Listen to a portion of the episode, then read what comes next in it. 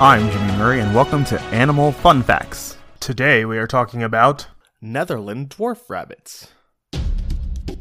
Netherland dwarf rabbits are called so because they were first found in the Netherlands in the 1900s. They are the descendants of the small Polish rabbit breed who were interbred with the small wild rabbits.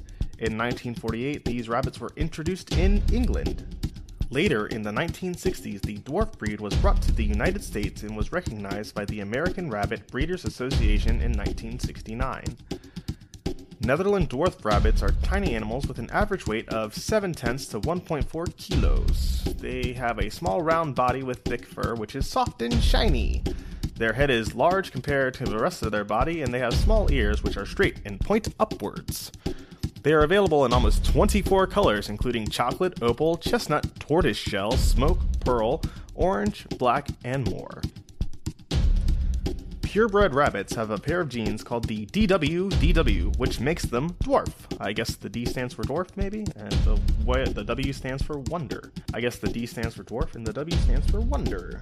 Sometimes, when the purebred rabbits are bred, it so happens that tiny pea shaped rabbits are produced, which are called peanuts. That's awesome.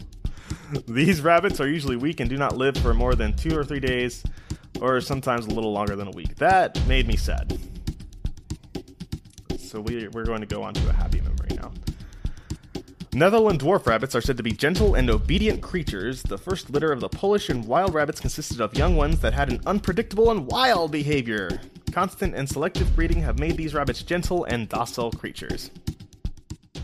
Don't forget to tell your parents to send us their suggestions and yours to at the Jimmy Murray on Twitter. Thanks for listening to this show, and don't forget to listen to our other shows the Kid Friendly Joke of the Day and the Dinosaur Fun Facts. Keep learning. End credit theme is Winner Winner by Kevin MacLeod of Incompetech.